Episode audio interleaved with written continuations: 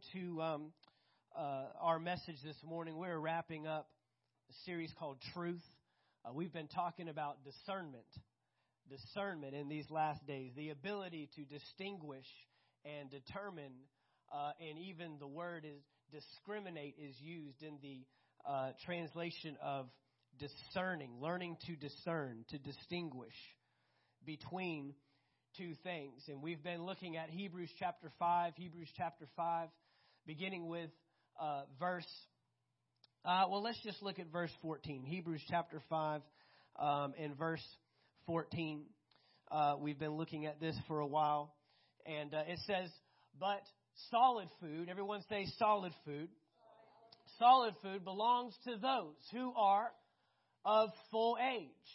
That is, those who by reason of use, everyone say use, the reason of use, have their senses exercised, everyone say exercise, exercise to what? To discern both good and evil. Both good and evil. And so we've been tackling this subject. We've been identifying the need to train ourselves to discern the difference between good and evil. Two things that seem so obvious, so blatantly different, right? Good and evil. Evil and good. We even saw over in Isaiah chapter 5, I believe it was verse 12, that says, Woe to those that would call evil good and good evil. Those that would uh, swap out bitter for sweet. Those that would uh, have a problem determining the difference between light and darkness, right? Three things that we think would be easy to distinguish, easy to identify evil from good, and light from darkness, and bitter from sweet. But yet, we're learning that in these last days, it's not so easy. It, it, it's not as easy. It, because, see, our problem is, is we don't have to determine good from evil. We have to determine good from what seems good. This is where it gets difficult. Right? This is where the fruit on this tree looks just like on the fruit on all the other trees. But yet God, for some reason, cut us off from this tree. But on the outside, it looks the same. Right? Because Eve didn't say the fruit looked disgusting and unpleasant and sickening. She said, "Oh, this this fruit looks uh, uh, desirable. It looks good for food and even pleasant to the eyes. Could it be that the things that we are partaking of, the evil that we're dabbling in in these last days, looks good, sounds pleasant, and even seems desirable? She was attracted to the good qualities of the fruit. She was attracted to the desirable stuff. She was attracted to the pleasant stuff. Right? We all know that we could, we could, we could limit ourselves from the temptation of blatant evil. But in these last days, the enemy is not using blatant evil to get people in disarray. He is using evil that seems good, that would blend in right with the rest of the good that we see in our lives. And so, this verse here in Hebrews chapter 5 tells us a little secret uh, there's some exercising. Uh, reason of use, I would call that practice. Practicing. Training, we even saw. We've got to train ourselves to determine good from evil. I've got to exercise and I've got to practice. Okay, that's good. That's evil. That's evil. That's good. We've got to train ourselves in this. And here's the thing about training uh, training that is abandoned limits you. What do I mean by that? If I trained for a year, I told y'all all that I went running last weekend. But it's been a long time since I've been running. I had built up a good regimen of running and, and getting out on a weekly basis, several days a week. I love my neighborhood because our neighborhood has just got hills all over the place. And so it just adds that extra little bit of uh, uh, uh, heartache, if you will. Adds a little more tension to it. But I like it because it, it, you know, just running on a flat surface, there was uh, one day I was actually in St. Augustine down there uh, for one weekend, and we were at the beach. And I don't know why. I just I was walking on the beach, and I just said I'm going to run. And so I went running, and I ran for a lot longer, a lot faster, and a lot farther than I could in my neighborhood. And I was blown away. Why? Because my neighborhood is like this. So I get these little woo. Uh, but on the beach, I was just boom, just flat. I was amazed. I had my little watch on, you know, tracking how far I went and how fast I was going, my little mile a minute deal. And I was like, my goodness, this is way different. But when I let that regimen go, I didn't pick up where I left off. Maybe we have gotten we had gotten proficient at one time at discerning good from evil. But then we, we let that go. And he's letting us know here it's, it's, it's a use, it's a practice, it's an exercise, it's a training. It's, it, it, it's, it's uh, perpetual, ongoing, he says. Ongoing. But infants in Christ will not be able to discern, right? My son, when he was, you know, a year old, he did not discern that metal knives do not go in outlets, power outlets. He's no, no discerning taking place. He's not of full age. He has not matured. He's not gained that knowledge. And see, there were things that we dabbled in before that, that now as we grow up, we recognize, whoa, that wasn't, that wasn't good for me. That kind of music wasn't good for me to be listening to. Ooh, that, that friendship, that's not going to be a good friendship for me. That's not going to be a good relationship. It's not uplifting. It's not encouraging. We start recognizing that things that I was pursuing and things that I was going out after, in even in infancy, I was saved, I was a believer, I was in the kingdom of God. But now, as I'm growing up, as I'm maturing, Paul says, as I become of full age, now I'm, my discerning ha, is growing. My ability to discern is being enhanced now, and I'm recognizing what I used to dabble in, I don't need to be in anymore. Right? Uh, uh, the writer of Hebrews also says that there are sins and weights. Everybody has sins, but not everybody has the same weights. So I can't condition and determine my weights by somebody else. What's a weight for you might not be a weight for me, and what's a weight for me might not be a weight for you. That comes with maturity, that comes with growing up in Christ. And so we're, we're learning uh, this principle of discerning truth, recognizing truth. And so the first week we identified uh, that truth is not something, truth is someone. The reason why a lot of us are missing truth is because we just want information. And God never intended for man, God never designed man to operate simply on information. He designed man to uh, rely upon revelation. But revelation requires something. See, information does not require relationship. I can learn about you without ever knowing you. But God doesn't want us to know about Him, He wants us to know Him and the power of His resurrection. Jesus said, I am the way, I am the truth, I am the life. He is the truth. Why, would, why do you think you're going to have access to truth without ever getting access to Jesus? It's not going to happen. And so the first week we identified that if you want to know truth, you got to know Him. Know Him. Know Him. Your ability to, to discern grows as you get to know Him. The relationship is vital. You cannot, there, there's no back way. We even saw this in our Equip series opening up the, the, the year. That the devil did not care that Adam and Eve would learn or gain more knowledge.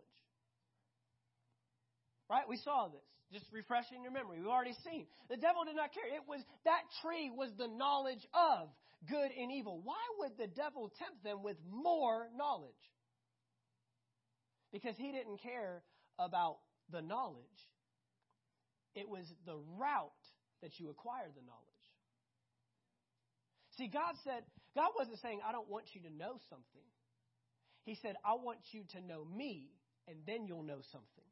The tree, the tree was a route of acquiring knowledge without needing God. And God never designed us to gain more knowledge outside of knowing Him. And so that's the first principle. Last week we saw that it is vital for us, vital, that if we want to discern more truth, we have to obey the truth we already know. So we want to grow and we want to go deeper, but yet we want to abandon the things that we've already grown in. We want to abandon what we call the foundational, the fundamental. He was telling them right here in Hebrews chapter 5, verse 11, he says that there are so many more things I want to share with you, but it's hard to explain. And we talked about that hard to explain last week, the mystery of the kingdom.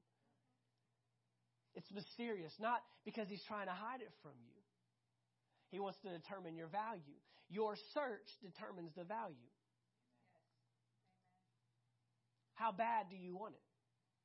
How bad do you want to know? These things are hard to explain. But you, there's a problem, not on my end. I, I, have got it. I can share it with you.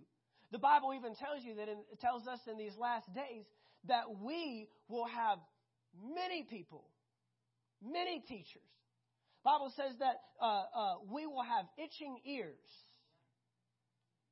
going out and going after. If you want a teacher, you can find them. There's no, there's no shortage of teachers. But he says the problem is you've grown dull of hearing. That, that a hearing problem. He says, by this time you ought to be teaching someone else. Yet, you need to be taught again the fundamentals, the foundational. Uh, he calls them the elementary principles. We, we, we don't like that. We don't like that.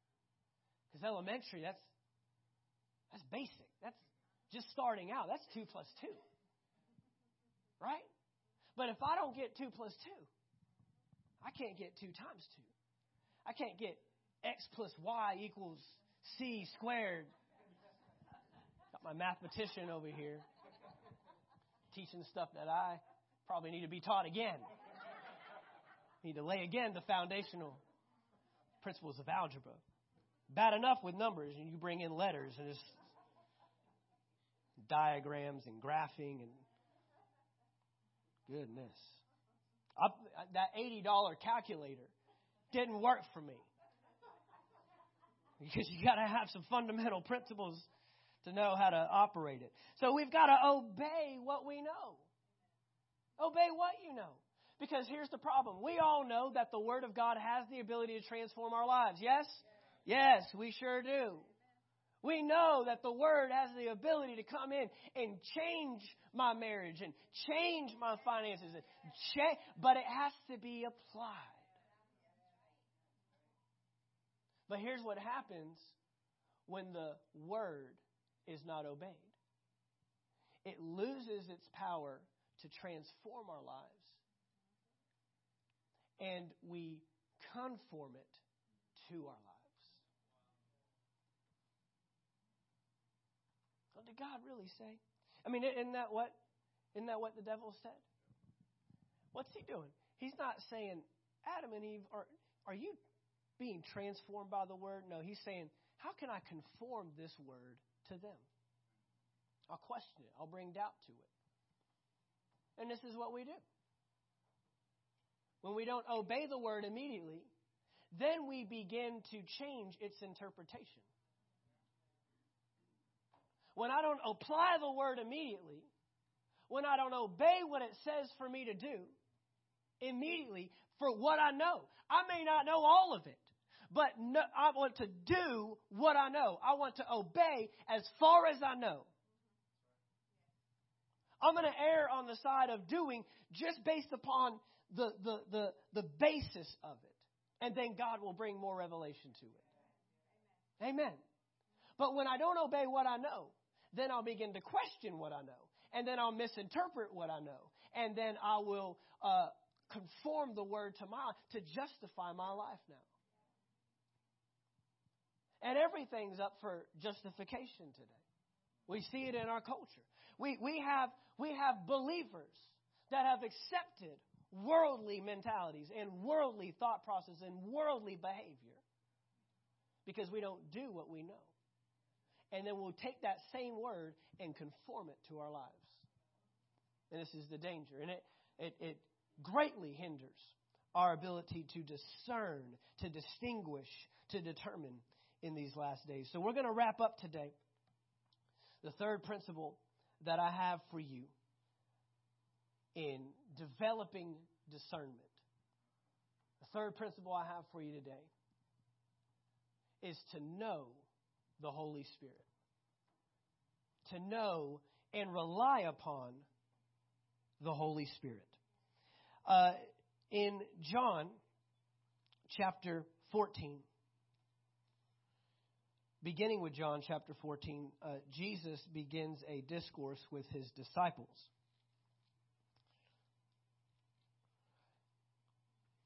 Uh, and in John chapter 14, 15, and 16, he's having a conversation with those closest to him. We've only got the 12 here. Okay, there's other times where the Bible says disciples, and there, there, there, could be 70 at that time, there could be multitudes at that time. But at this moment, we know there's only 12. They're in the upper room. They are having the last supper, the last meal before Jesus is about to go to the cross. And he knows. He knows this time is short. He knows that he's getting ready to go to the cross. He knows. And you know, as well as I do, that when you are at the end of something, and these are going to be some of your last words that you're sharing with individuals, that's important stuff, right? That's like the most important details. This is the stuff I need you to know before I leave. This is the stuff I need you to know before I go. These are the details that you have got to take care of.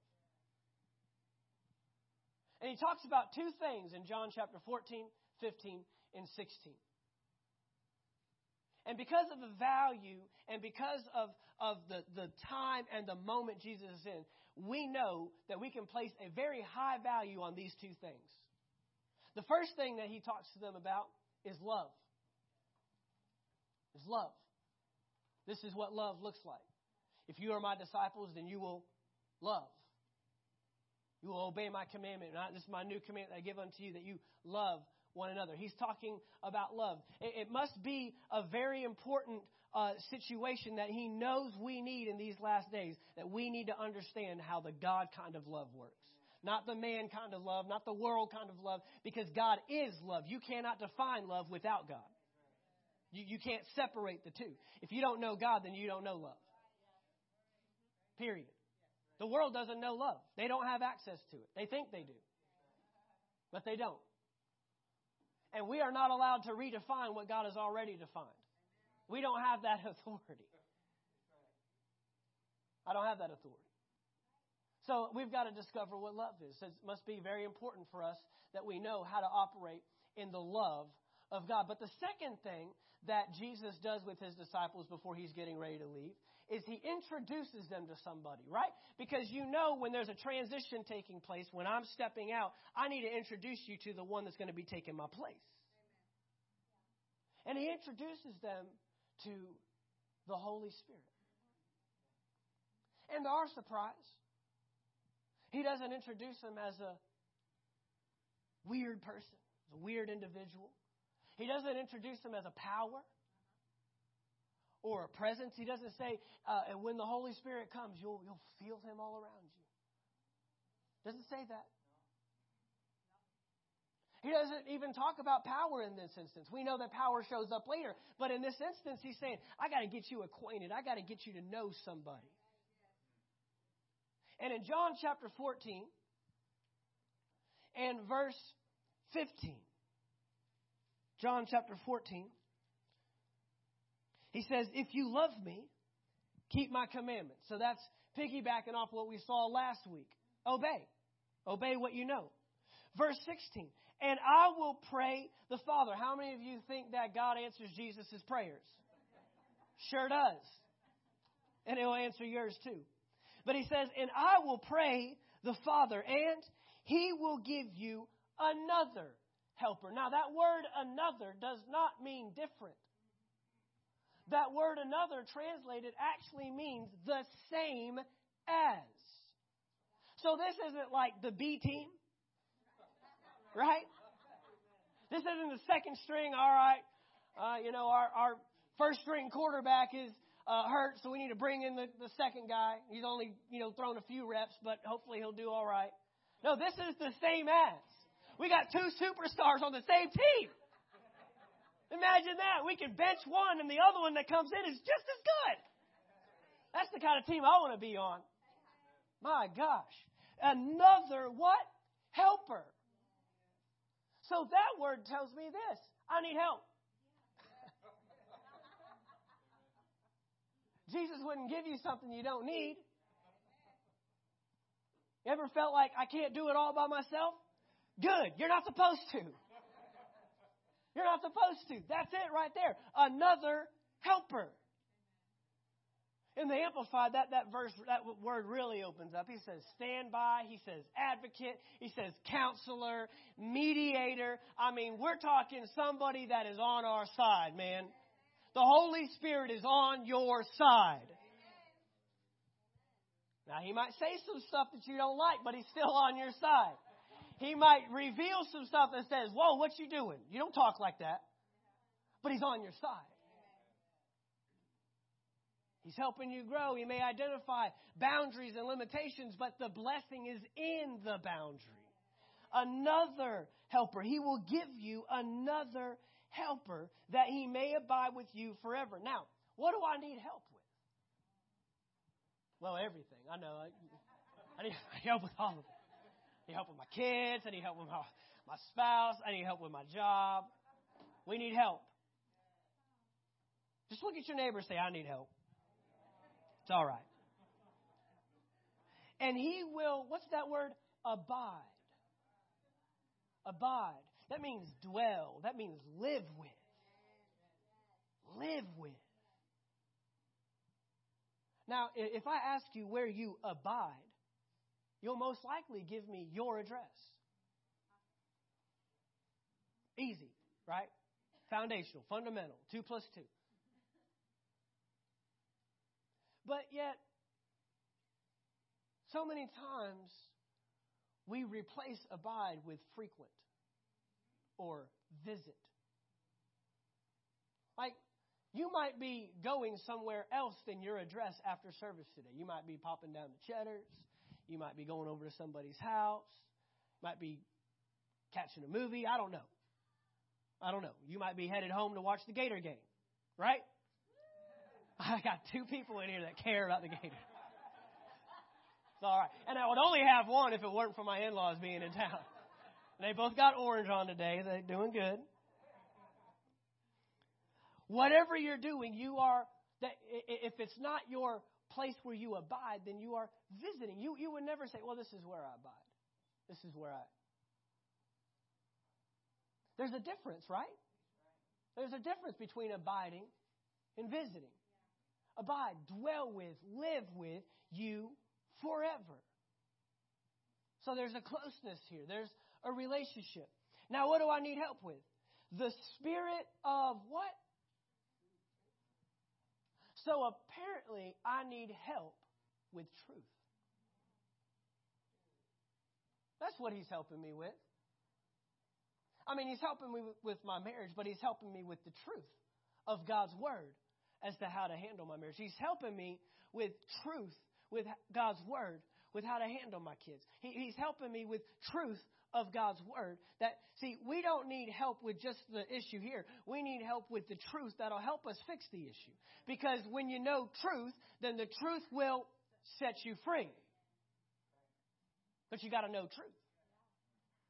And so now he's he's promising to give us another helper. So he's, he's not just a replacement for Jesus, he's actually uh, uh, uh, uh, capable and adequate to fulfill the same role in the same office that Jesus did. In fact, Jesus said this. He says, It's to your advantage that I go to heaven, because if I don't go to heaven, then I can't send my spirit. So there's actually an advantage here that Jesus isn't in the earth today. It's actually better for us that Jesus isn't going to walk in these doors and take this microphone from me and I'm going to go sit down and let him preach. It's to your advantage because now the Spirit of God can reside, dwell with, abide in each one of us.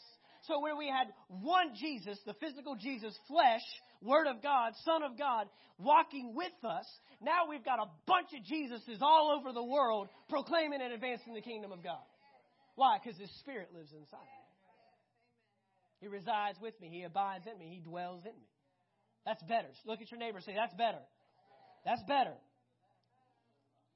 The Spirit of truth, whom the world cannot receive. See, I, I, I, you know, a lot of people think of Jesus as this all inclusive Jesus. Oh, come on. We're all accepted, right? We love everybody, and we do. But not everybody has the same access. There is an us, and there is a them. Jesus did this with his disciples in Matthew chapter 13. He said, To you it's been given the ability to know the mysteries of the kingdom, but to them it has not. So I talked to them in parables to determine do they have ears to hear and do they have eyes to see? If I just throw everything out on the surface, then we'll think we've got something when we did it. We'll be hearers but not doers. But when we will do something to get the word, then you'll do something because you got the word. There's a value there. And so he, he's identifying there's an us and there's a them, whom the world cannot receive because it neither sees him nor knows him. The spirit of truth. Why do we get so upset when the world does things that are evil? When they make movies and they put certain things in movies that we know are absolutely contrary to the kingdom of God. And we throw this big fit like they ought to know better. You should know better. But according to this verse, the world does not have access to truth. So therefore, there is no discernment. Because if you don't have access to truth, then you don't have access to discernment. That's why this series is called Truth, not Discernment. Because if you don't know truth, then you cannot discern. You've Got to be able to discern between good and evil. And so, says the world does not see him nor know him. But you know him, for he dwells with you and will be in you. This is taking us right back to our first point. That truth is not something, truth is someone. And now I have access to the Spirit of truth. The Spirit of truth. The Spirit of truth. So if I want to develop in my ability to discern, I got to get to know somebody. I got to get to know the very Spirit that God sent, that Jesus prayed the Father would send to me.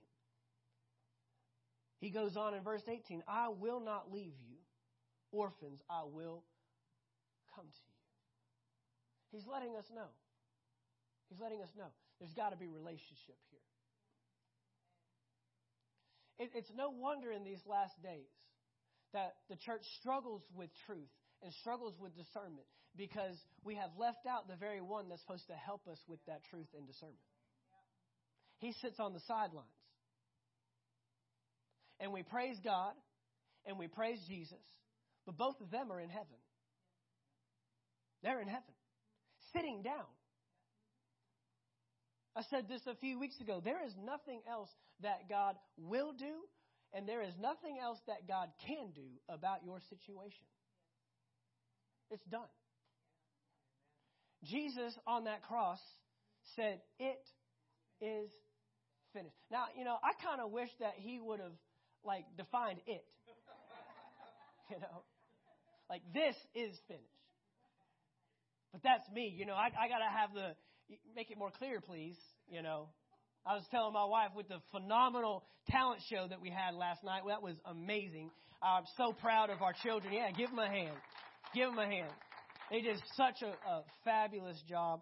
Everybody that, I mean, it just made me so proud as a pastor uh, uh, to, to just see that night and how it went off. But it went off way differently than it would have if I was involved in it. Because yesterday at 4:30 we're bringing stuff in. I'm thinking Monday, Tuesday, Wednesday, Thursday.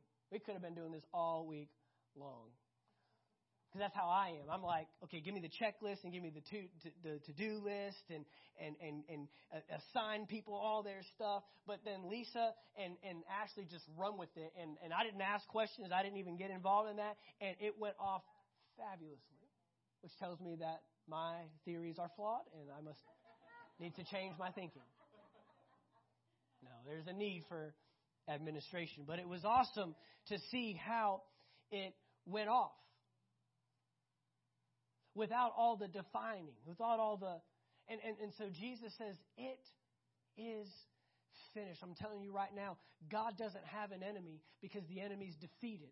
You don't have an enemy when he's already won the battle. The victory is ours. There's no, he's not fighting anymore. The, the Bible tells us that he's sitting, he's seated at the right hand of the Father, and his feet are propped up on a footstool, watching the whole thing go on.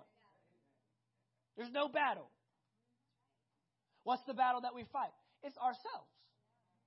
You are your own worst enemy. We are our own worst enemies. And that's a constant battle day in and day out. It's a constant battle. It's a struggle down here, but in heaven there's no struggle. So God and Jesus, they're in heaven. And the Holy Spirit is the one that's down here on the earth, living and residing and dwelling within us. But yet he gets he, he gets the least stage time. And so it's no wonder that we, we struggle with discernment. It's no wonder that, that even the church is having a hard time identifying and proclaiming and standing up for truth. We've got to know.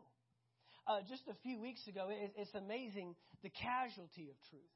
A few weeks ago, we had our guest minister in, Reverend Tony McKinnon, and, and on the Saturday morning prior, he spoke to, uh, we had several pastors from all over the state of Georgia come down and be with us, and um, uh, and he spoke to those pastors, spoke to our leadership, and, and he spoke about the five generations that are in the earth today, going all the way back to the early 1900s and then down. And it was just amazing as he was giving off characteristics about all the different, I can't like that. And then from 1920 to, you had like 1900 to 1920 or something like that. And then from 1920 to, and, and, so you had all these different generations. And he would list things like, uh, in the first generation, uh, divorce was unheard of. Divorce uh, wasn't accepted, you know, as a regular thing. But then, I mean, we're talking 30 years later, it begins to be accepted.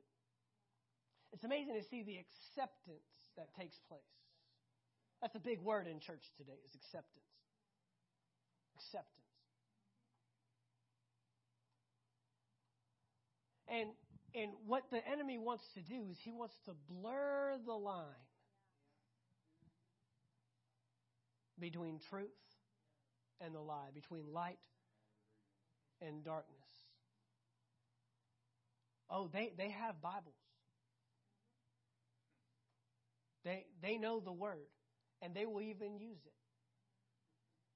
In this last presidential campaigning, I heard some individuals use Bible verses that I'm like, what, what are you doing with that? I remember I saw one individual use a Bible verse, I believe it was out of Galatians 6. Do not grow weary in well doing. This particular individual had just lost and and they were they shot this verse out in their little closing speech thing. Do, we will not grow weary in, in well doing. And I looked at my wife and I said, "Well, even the even the devil knows the Bible." He sure does. I saw a quote this past week. He said, the, the, the devil does not care how much of the word you know if you never speak it. It's the activation. Faith, faith is voice activated. You got to speak it. You got to you got to put the word in your mouth and then the, the, the word in your mouth produces the power. I'm thankful for what the Gideons are doing, but that's the first step. Is getting the word in people's hearts so it can get from their heart into their mouths, and then out of their mouths we can change the world around us. That's the power. That's the power of the word. But truth is being blurred. Truth is on trial. Truth is, is, is, is, is, is up to opinion. It's up to debate. And it was never meant to be that way. And the very ones, I don't think we have the verse in there, but in 2 Timothy chapter 3, Paul is urging Timothy, he says, You are the, the church is the pillar of truth. 3.15, I believe it is, 2 Timothy. The church is the pillar of truth. That means we are to stand up for truth. A pillar of truth. A pillar is not weight. If you've got a pillar, if these columns out here are movable and flexible, this building coming down. This roof is going to be on our heads in a few seconds. No, a pillar is structured, it's founded and grounded and fixed and immovable. See, the devil can't attack the, the, the, the truth, but he can attack our perception of the truth. Because I, I may not be able to see very well right now, but when I put the lens on, now I can see clearly what was always there. It was always, those words were always on the back, but right now it looks like. But when I put the lens on, oh, ignite, impact, influence, it was always there. And the devil wants to fade and blur our perception of the word. And so, getting back, we've got the Holy Spirit, the Spirit of truth. In John chapter 15, he continues to go. I told you it was 14, 15, and 16. John chapter 15. See, the world doesn't have a relationship with truth. They can't know it. Don't be surprised when they don't. But John chapter 15 and verse 26, but when the Helper comes, whom I shall send to you from the Father, the Spirit of truth, here we go, who proceeds from the Father. In our opening initial week of this series, I said this. The problem today is that truth will no longer be desired. Therefore, therefore, the relevance and the, the confidence you have in the source will be irrelevant. When you don't care if this is true or not, then you won't care about the source from which it comes from. But today, we have the Spirit of truth. And Jesus isn't saying it's just some weird spirit. I don't know where he came. No, he proceeds from the Father. If you're hearing it from the Holy Spirit, you might as well be hearing it from God. Camden lately has been asking uh, about the Trinity. Well, how are they three, but yet they're one? How are they three different people, three different operations, three different, uh, but but but yet they're still one? And trying to explain that to a six year old is very difficult. How can three different things be one thing? But yet they are. Jesus was God on this earth. He was God. He was 100% God, and he was 100% man. The Holy Spirit is God. Guys, when we abandon the Holy Spirit, we abandon God Himself.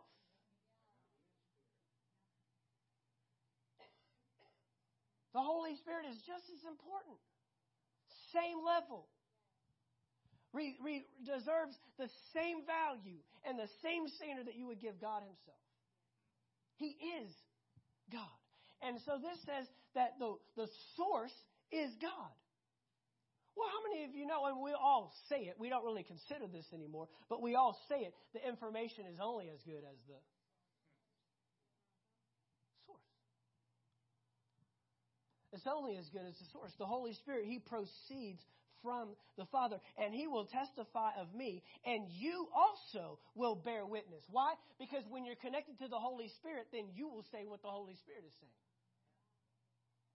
This is what we need in the last days is believers that will learn to discern by the Holy Spirit. You, you could go through the Bible and you can see the multiple times that people struggled with discernment and how it cost them discerning their relationships. I mean, you can go over to Nehemiah and you can learn about how Nehemiah had to have the ability to discern because people showed up while he's building this wall, then they called themselves prophets.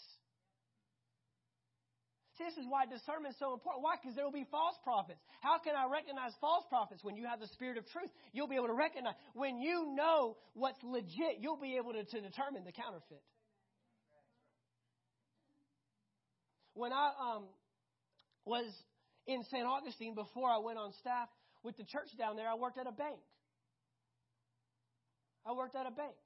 And during the training, they taught us how to recognize counterfeit money. And they first gave us actual money. And then they slid down, and we didn't know which was which. They just gave it to us. But then it was easy to determine which one was counterfeit versus. I mean, you know, it can get pretty difficult. Obviously, it gets slipped through every single day. But when you know the real thing, see, we don't know the, we don't know the real thing, so we have trouble identifying the counterfeit we, we have trouble identifying the false prophet because we don't know the real prophet. False teaching versus real teaching. And he's telling us you got to train, you got to exercise. The Holy Spirit is your trainer. See, the Holy Spirit will, will push you. See, you can get in there and you can train all by yourself, but I'm going to tell you right now from personal experience, I have always seen much better progress, much better benefits, and much better gains when I had a trainer. I had a trainer that could help me in my exercise and in my training. And the Holy Spirit wants to come alongside you, and He wants to help train you for truth. We have to be trained for truth and the spirit of truth. I don't know about you, but I don't want a spirit of lies training me to determine truth. I want the spirit of truth.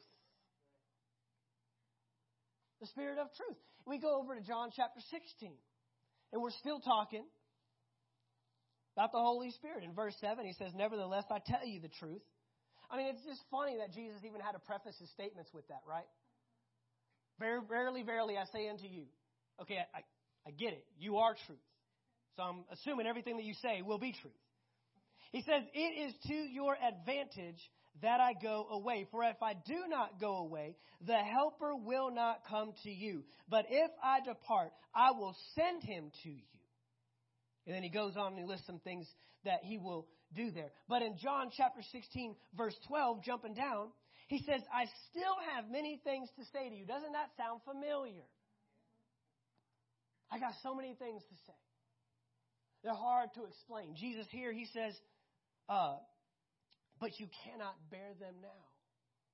I wonder what we haven't recognized yet because we haven't connected with the Spirit of truth. Because he says, and this is Jesus physically on the earth. Like, if you couldn't bear it with Jesus, how else? But he's saying there's a Spirit of truth coming that will reside and abide and dwell in you and with you forever. And then I can share this stuff with you. I got to know the Holy Spirit. But you cannot bear them now. However, when He, the Spirit of truth, has come, He will guide you into all truth. I have to be led into truth. Right? You need a guide to take you places you haven't gone yet. And you don't want a guide that hasn't been there before. Now, this is my first time. We're going to learn this journey together, guys. Now, we're going to get lost together, is what's going to happen. No, I need a guide that's been there, that knows it, and can help me maneuver. See, there, there the, the, the debate for truth is on right now. But I have a guide that can help me. Uh uh-uh, uh, nope, that, that's not truth. That's not it. Nope this person wants a relationship with me, but they've got ulterior motives. They, they want something else. And I'm discerning that by the Spirit. On the outside, it looks good. All my business partners are saying, no, we need to do this. We need to join with these guys. These guys have the money. If we join with them, look at all the stuff that's going to come. And you're thinking, mm, no, mm, there's just something on the inside, man. I just, eh, but I know the Spirit of truth. You don't know him because you're in the world and you don't know him, but I know him. Listen to me. Didn't Paul do that on the boat in Acts chapter uh, 27? Nobody would listen to him. He was the only one. I mean, we've got a commander of the boat, an owner of the boat, we've got a Roman soldier, we've got all these qualified people. But yet Paul says, we don't need to leave port. There is a storm coming, and there will be great loss. But nobody would listen. Why? Because they don't have the same access you do. You have the spirit of truth. See, the spirit of truth will help you in your business. The spirit of truth will help you in your relationships. I'm telling you right now, uh, you know, as a pastor, there are times I have to cut people off. If that's okay for me to go here for a minute. You have to cut some people off. And, and, and of course, it seems like the ungodly thing to do and the unchristian thing to do. But the father did not go and chase down the prodigal son. He said, You want to go? Go. That was his son. I cannot honestly tell. Go do it. Name scenario with my son that I would easily say, All right, man, go do it knowing what he's going to get himself into, knowing the loss he's going to incur, knowing the separation that's going to take place, and just trusting that one day he's going to come to his senses and recognize I had it better at daddy's house and I need to go back. I can't tell you naturally, honestly, that I could do that. But yet, the example that Jesus gives us is the Father. God cut his son off in the garden after messing up one time. There was no counting to one, to, one two, three. There was no go to the corner and think about it. There was no go to your room. He messed up one time. He said, Get out.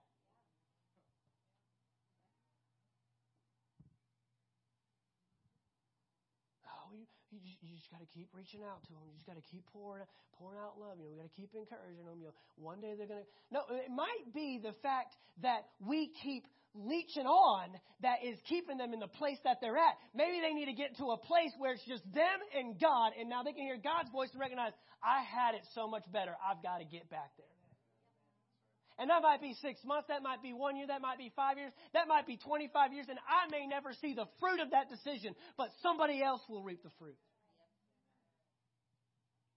Discernment. But then there's times you got to reach out, and everybody else is saying, no, cut them off, let them go, man. You don't need to be doing this anymore. You're wearing yourself out. You say, no, give them another chance. Because isn't that what the, the, the gardener said uh, when the owner came out to the, to the land and said, we need to cut this thing down, chop it up. It hasn't borne fruit for us for three years. He says, give me one more year, give me one more season. When to be patient, when to be long suffering, and when to say, nope, that's it. That's discernment. That's discernment. That's knowing the spirit of truth. That's having somebody on the inside that's helping you make that decision. That's discernment. And so he goes on. I still have many things to say, but you cannot bear them now. However, when he, the Spirit of truth, has come, he will guide you into all truth. And he will not speak on his own authority. See, we can't we, we, we can't say that today about our media and our journalism and all and all the news that we have and all the different outlets because people speak on their own initiative all the time. We call it two cents. Well, let me give you my two cents. Now just give it to me what you what you saw. Just give me that. Just give me the facts. Just give me the, the information. I don't need your two cents. See, the Holy Spirit will not throw in his two cents. The Holy Spirit will not say something contradictory to what the Word already says. They will not battle each other. They will not contradict. Do we understand that? The Holy Spirit will confirm, not contradict. There's a difference. The Holy Spirit will show up and He'll say, Now you remember what my Father said in the Word. You remember what the Father said. And you remember what the Son said. Because one of the descriptions is that he'll remind you of all the things that I've said to you. That's what, the, that's what Jesus said the Holy Spirit will do. He will not speak on his own authority. He will not throw his two cents in.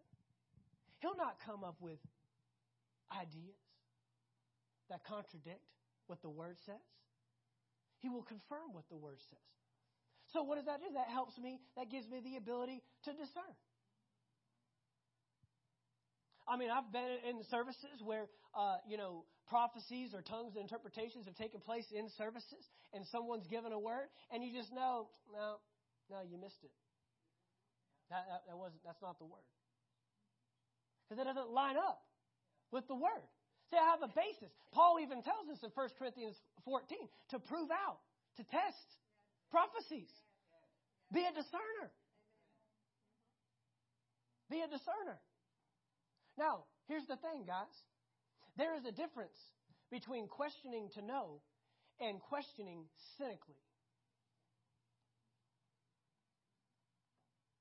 We don't show up and question everything that anybody says or question anything that, uh, uh, uh you know, just because, well, you know, you, you're just going to have to prove that to me. That is an attitude that says, uh, uh, uh, I know better than you, or I can prove you wrong, or, or, or, or does not bring clarity, doesn't bring confirmation in anything. And the, the heart is not wanting to know. See, Pharisees questioned, they had all kinds of questions.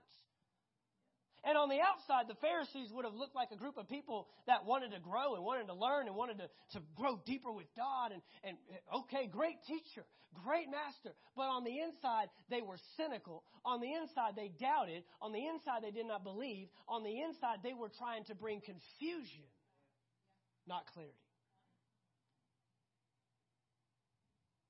Paul said to the Bereans in Acts chapter uh, uh, well, let's just go with Acts. He said in Acts, can't recall the chapter at this time, but he, he said the Bereans, they, they went back and they studied for themselves. They weren't sitting in service said, you know, show me that one. No, they were sitting there hungry saying, oh man, that's good. I got to go see that for myself. And they didn't even have access to the Bible we had access to. And we give excuses why we can't go study it for ourselves. They went and studied it with a lot less than what we have. They didn't have Ephesians and Colossians and Galatians. They didn't have 1st and 2nd Thessalonians. They didn't have Hebrews. They didn't have the book of Acts. It was being written as they were living it out. They went back to what they had and, and said, All right, Paul. And you realize that a lot of these guys just had to take uh, Peter's and John's and, and, and, and all the disciples' testimony, witness of being with Jesus. Because Matthew couldn't say, all right, now turn over to Matthew chapter 13. I'll show you where he was telling us about the parable of the sower. Couldn't do that. Nobody said, man, there was this one time we were with Jesus and he told this parable. It's the parable of the sower. Let me tell you what he told us. And they had to take their witness. Could someone take your witness of Jesus? Because you got to be with them. Do you have a close enough relationship where you can say, you can trust me on this one because I know him? I know him. And see, the Holy Spirit does. We can trust everything the Holy Spirit says because the Holy Spirit will not speak on his own authority. It says there in a uh, verse 13. He will not speak on his own authority, but whatever he hears, he will speak. And he will tell you things to come. He will glorify me for he will take of what is mine.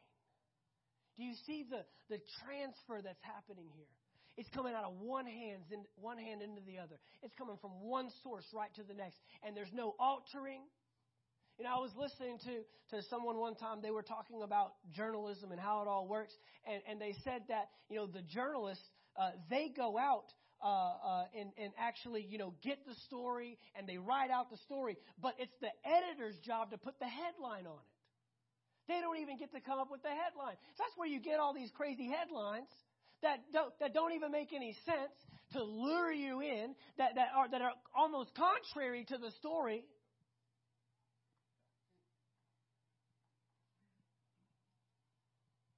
But no, the Holy Spirit, there's no altering taking place.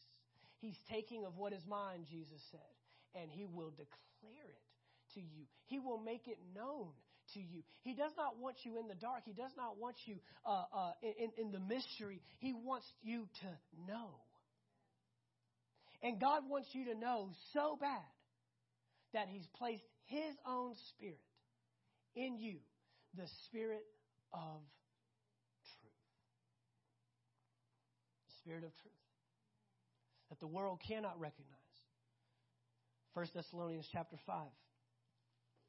Closing with this, guys, if y'all come up. 1 Thessalonians chapter 5.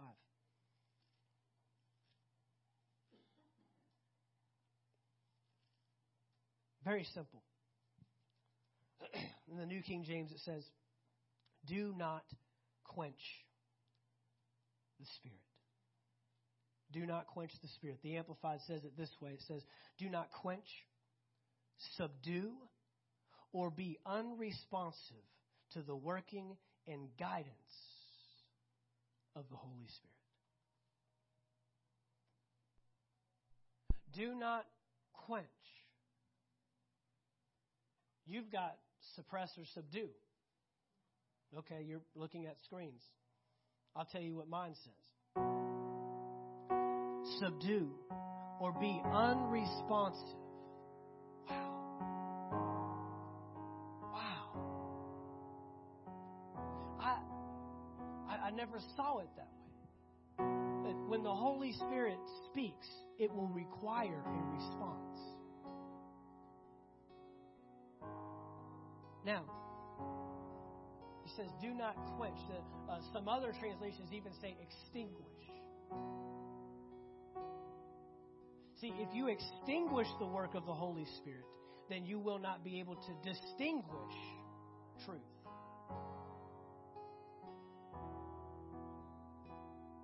This is all connected. It's all connected. If I'm unresponsive, like we talked about last week, if I don't obey what I know, then I will extinguish. Now, I, you, you can't put something out that isn't already lit. You, you, you can't put out a fire that hasn't already been started. You, if I had a lighter right here, you can't, you can't extinguish the light until I light it.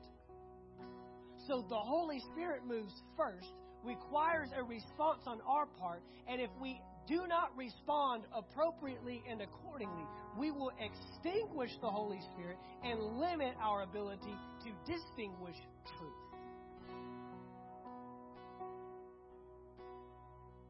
Holy Spirit wants a response, He wants a reaction. And I'll tell you this if we do not respond to the Holy Spirit, He will get quieter next time. He is a gentleman. He will not shout over all your stuff. He will not slap you in the face to get your attention. He's going to patiently stand by and say, Right here when you're ready. Don't do that. Don't go there. Don't listen to them. Don't get in that relationship. Don't buy that.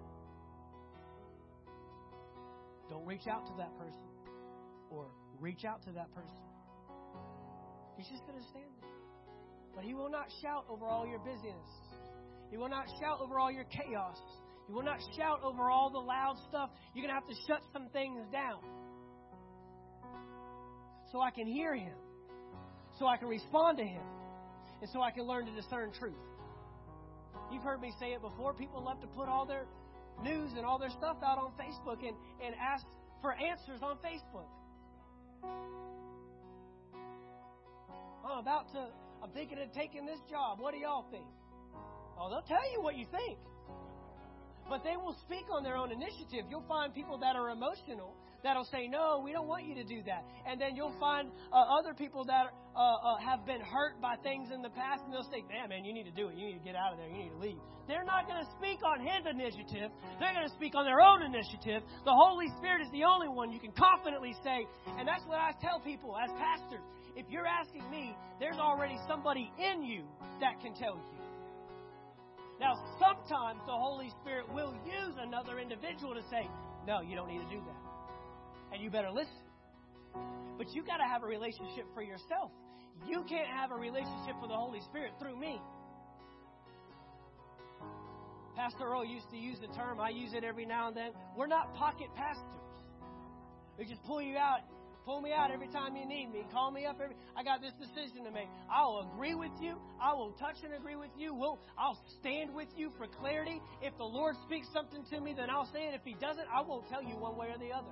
I won't tell you what I personally think. I won't tell you what I want to say. I won't tell you anything unless the Holy Spirit tells me to. Because I am not here in this office acting on my own accord.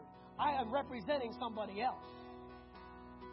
And I'll be held accountable for that. You didn't tell them that they were supposed to do this, and you should have.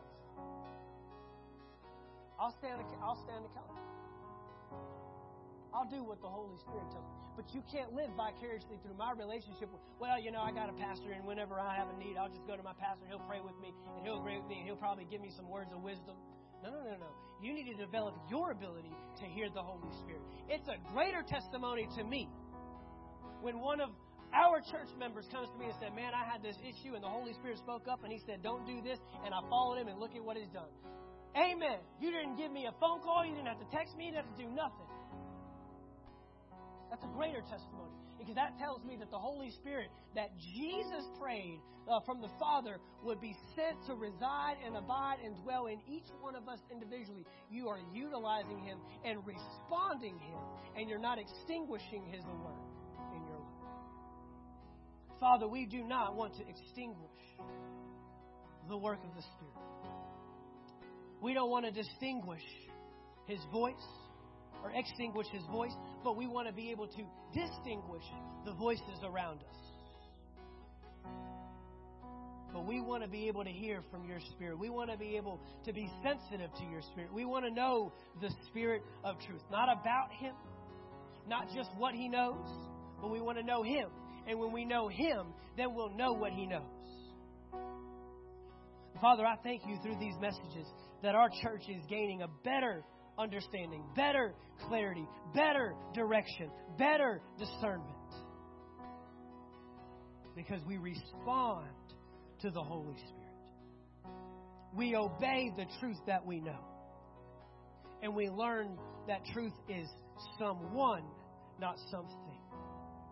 I thank you in these last days this will be a church that discerns. This will be a church that distinguishes. This will be a church that knows the difference between light and darkness, truth and lies. We thank you for the clarity that's going to be revealed in our lives in Jesus' name. And all God's people said, Amen. Hallelujah.